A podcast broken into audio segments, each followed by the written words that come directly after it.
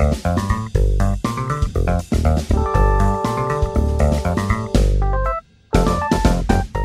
listening to Digital Now, an original business and technology podcast by Logic 2020. I'm your host, Matt Treville. Each episode, I will be interviewing a new expert to learn more about industry trends, fascinating new tech, shifting customer expectations, and the steps every business can take to stay ahead. Hi, everyone, and welcome to the podcast. This episode, we are talking about machine learning for good. I'm so excited about this. And our guest today is David Williams, who's a lead product manager in the digital transformation practice at Logic 2020, a certified Scrum product owner, has a Master's of Science from the University of Denver, and has had an interest in machine learning after seeing the benefits his past companies saw when manufacturing various software applications, which he will talk about in this episode. David, welcome. Thank you for joining us. Hey, Matt. Happy to be here. How are you? I'm doing well. And you? Good, mate. I'm always happy when we're chatting. I know we spoke a, a few times before this, and you just bring a great energy. I've got to say, and I hope people listening can understand it because you, uh, uh, you're a fantastic guy. But listen, I'm going to stop, um, you know, flattering you too much because I know that's not. you're a modest guy. So how about we get straight to the questions? Sounds good. Okay, cool. I know you're a lot more comfortable in that space than getting all these compliments. So we'll do that. okay, so first question. We're going to keep it real simple. What is machine learning and how is it connected to artificial intelligence? So, machine learning is a branch of artificial intelligence um, based on the idea that systems can learn from data and identify patterns. Um, it's just one of the many branches of artificial intelligence. Uh, some other branches include limited memory, in which the machine will actually look back in time to predict things that may happen in the future, or self awareness, which we haven't quite gotten to yet, um, where the machine understands that it is a machine and where it is and how it fits into the world. I mean, that one scares me. So that could be a whole nother podcast. Let's leave that one for today. we'll just speak, stick to machine learning if you don't mind. Okay. So today we're here to chat about using machine learning for good. And you have some really cool past experiences in some of the projects you, you've been involved in. So I want to dive into those. Um, and, you know, with everything that's been going on in the world in recent history, right? It's, it's not been a great time for, for humanity. So I'm really excited about this. Um, but before we jump into that, could you just explain, you know, what you define as using machine learning for good? So I define it as uh, using machine learning to uh, find ways to help society. Things such as uh, identifying the pattern of a disease uh, through the population, how a disease filters through the population or infects other people, or uh, modifying self destructive human behaviors and uh, keeping those people on the right track uh, based on giving them some type of feedback and, and seeing a pattern in their behavior that can be stopped ahead of time. So, so it can be used for some really powerful benefits. Basically, I mean, you're talking about diseases and, and self-destructive behaviors. It really can be something that can change the course of someone's life, right? Yes, yes, definitely. It it can really make a big difference in someone's life. That's awesome. So, have you ever experienced machine learning being used for something not so good? You know, like sports betting or trading stocks or anything like that? I have to ask that question because obviously, with all the good, there can be some bad too. So, have you ever seen it? Well, I mean, some people wouldn't consider sports betting or stock trading exactly bad, but as far as being beneficial to society, not so much. not not as much as the other stuff we mentioned, right? Exactly, exactly. You're not solving uh, infectious disease problems or you know modifying destructive human behavior. Um, you're probably creating more destructive human behavior than anything else. but yes, they do. Uh, there are um, we already have that really. Uh, there are brokerage firms that uh, already have uh, offerings that uh, are called robo portfolios, in which you basically just put your money in there and the machine determines the best stocks to buy for you and determines when to sell and when to buy other stocks. So there are there are already brokerages that do that. Okay. And that's and again, that's not necessarily bad. It's just not being used for the really good causes, just to clarify, right? Yeah, yeah. I mean, those brokerage firms would probably beg to differ. They would probably say, "Well, we're helping to create wealth and things like that." But um, yeah. yeah, that's all in the eye of the beholder, I guess. yeah, no worries. Okay, so let's talk about the good stuff. So, um, what are some of the ways you've seen you've seen it used in in good ways in your past companies? You know, and Logic 2020 has some case studies where we've done it for for similar reasons. But I'd love to hear about your past a little bit and some of the the cool initiatives you've been involved in. We're using uh, ML for good. Yes, yes. Well, while employed uh, for a, a, criminal justice software firm uh, outside of Denver, Colorado, um, we were creating a program or application in which it took data from the criminal justice system in order to determine if an offender, or drug or alcohol related offender, is likely to commit another offense and how to lower their recidivism back into the system. So uh, this person may have already been um, charged with a crime, a alcohol or drug related crime, and put on some type of program. This machine would, first of all, it would determine their risk level. And then based on that risk level, and if they commit a offense or if they're doing well in the system, it will give recommendations to their parole officer on the award or on the uh, punishment that this individual needs in order to complete that program uh, flawlessly and not come back into the system. So it would give, uh, let's say, a person does very well. They they haven't had a drink in a while and they uh, deserve a reward. The system would would basically message the parole officer, say, "Hey, this person has been doing very well. They deserve some type of reward." This this system would give recommendations of reward. So we have a middle lane reward and then two on the end, more one more extreme, one less extreme. And based on what the parole officer actually does and picks and how that individual goes through the actual program and if they do better or worse, if they come back into the system again, it will changes wow. recommendations based on that.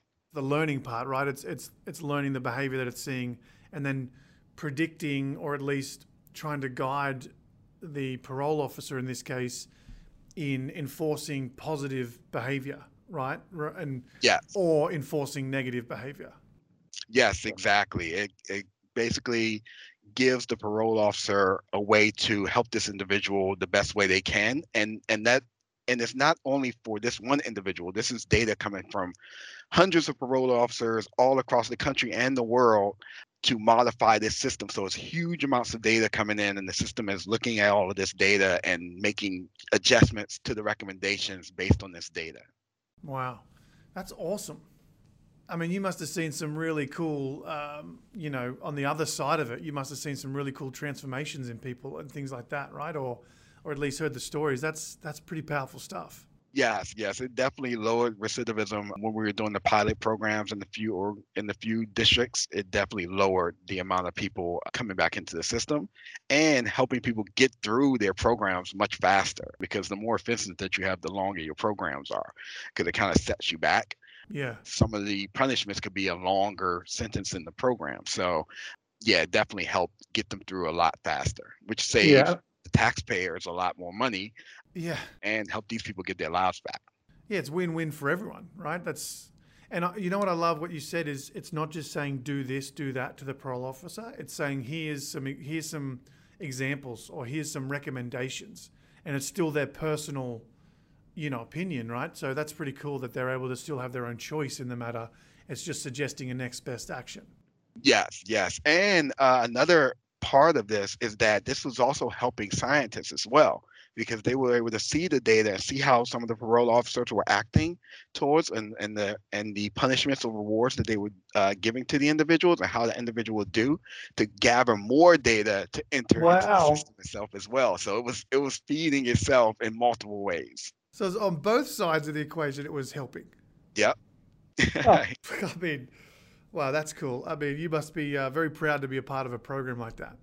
Yes, yes, very much so. It was it was uh, one of those things that you can really sleep well at night knowing what you did the day before. Yeah, that's cool. And then and then of course thinking about that more, that type of technology or that type of um, purpose can be put across so many different you know industries or so many different initiatives, right? That's that's not a very complicated system that's helping in this case, but that can be used, I'd say, in a in a whole different um, area of places.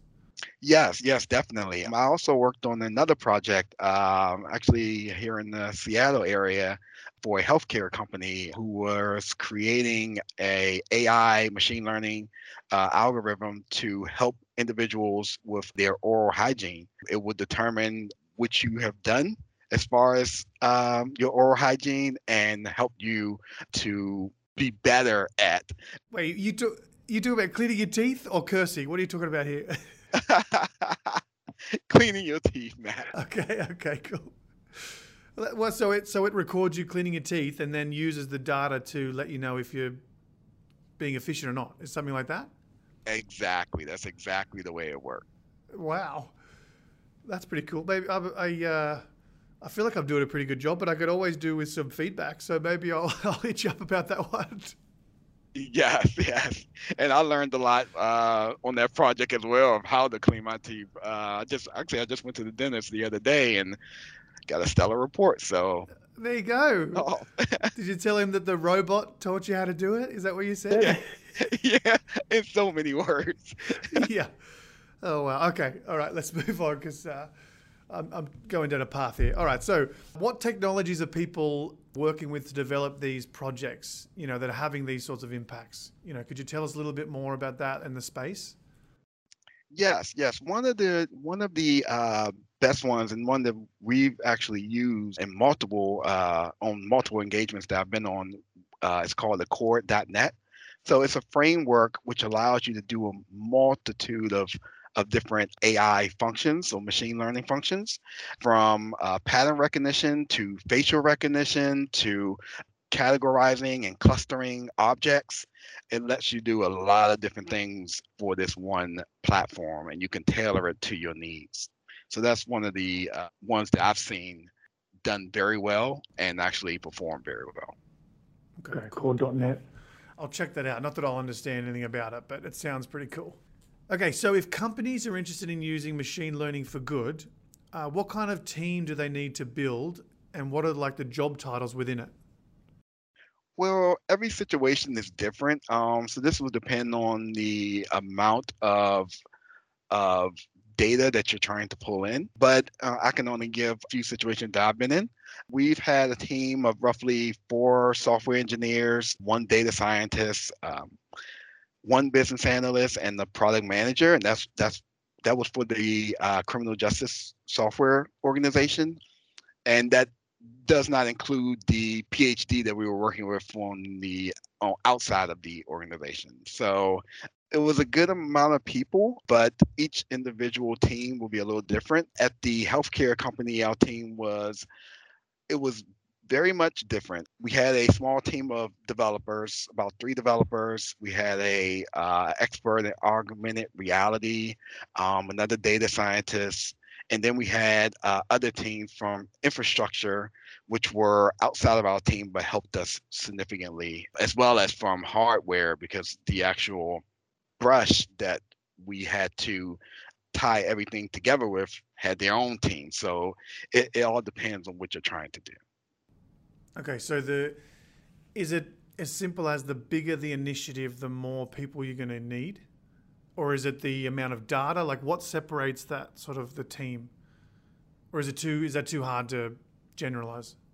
It's probably the amount of data, but uh, it also depends on how many different software or hardware items are linked to this.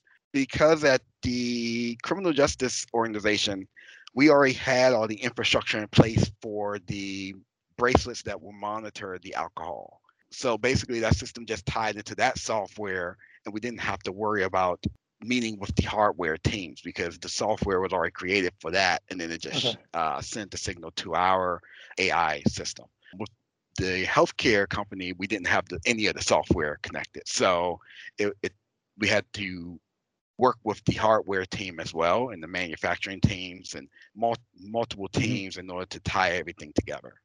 Okay, so in that case, it's just where you're starting in the journey, whether it's you know from scratch or from implementation of a certain point in that journey, right? Exactly, exactly. That's exactly um, okay. the way it goes. Okay. All right, cool. So, mate, I've got uh, one more question for you, and it's the question I like to ask everyone when, when they join the show here.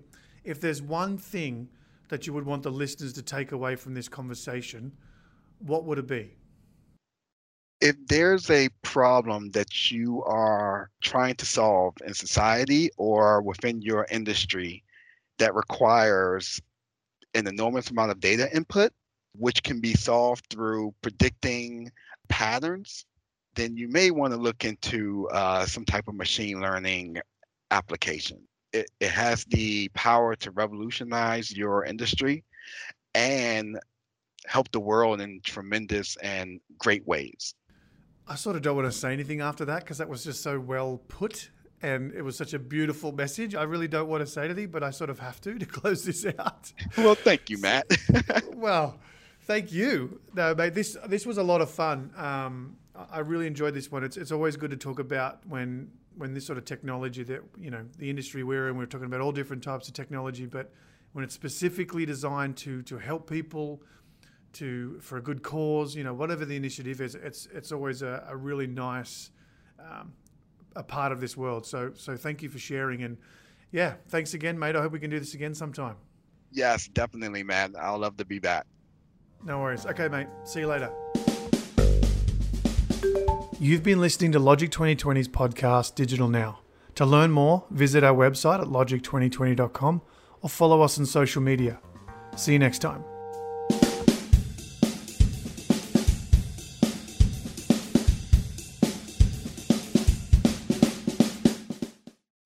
always, I always have a problem because I actually tried to do my own podcast uh, once before, and it was just like, oh my goodness, I was just talking to myself. So just, I was just kind of ranting. It was like a, one of those ranting podcasts where you just kind of just talk about your opinions. Oh man. and this uh, was about 30 minutes of me just ranting. So it's like it used to take about two hours, two to three hours for me to record 30 minutes.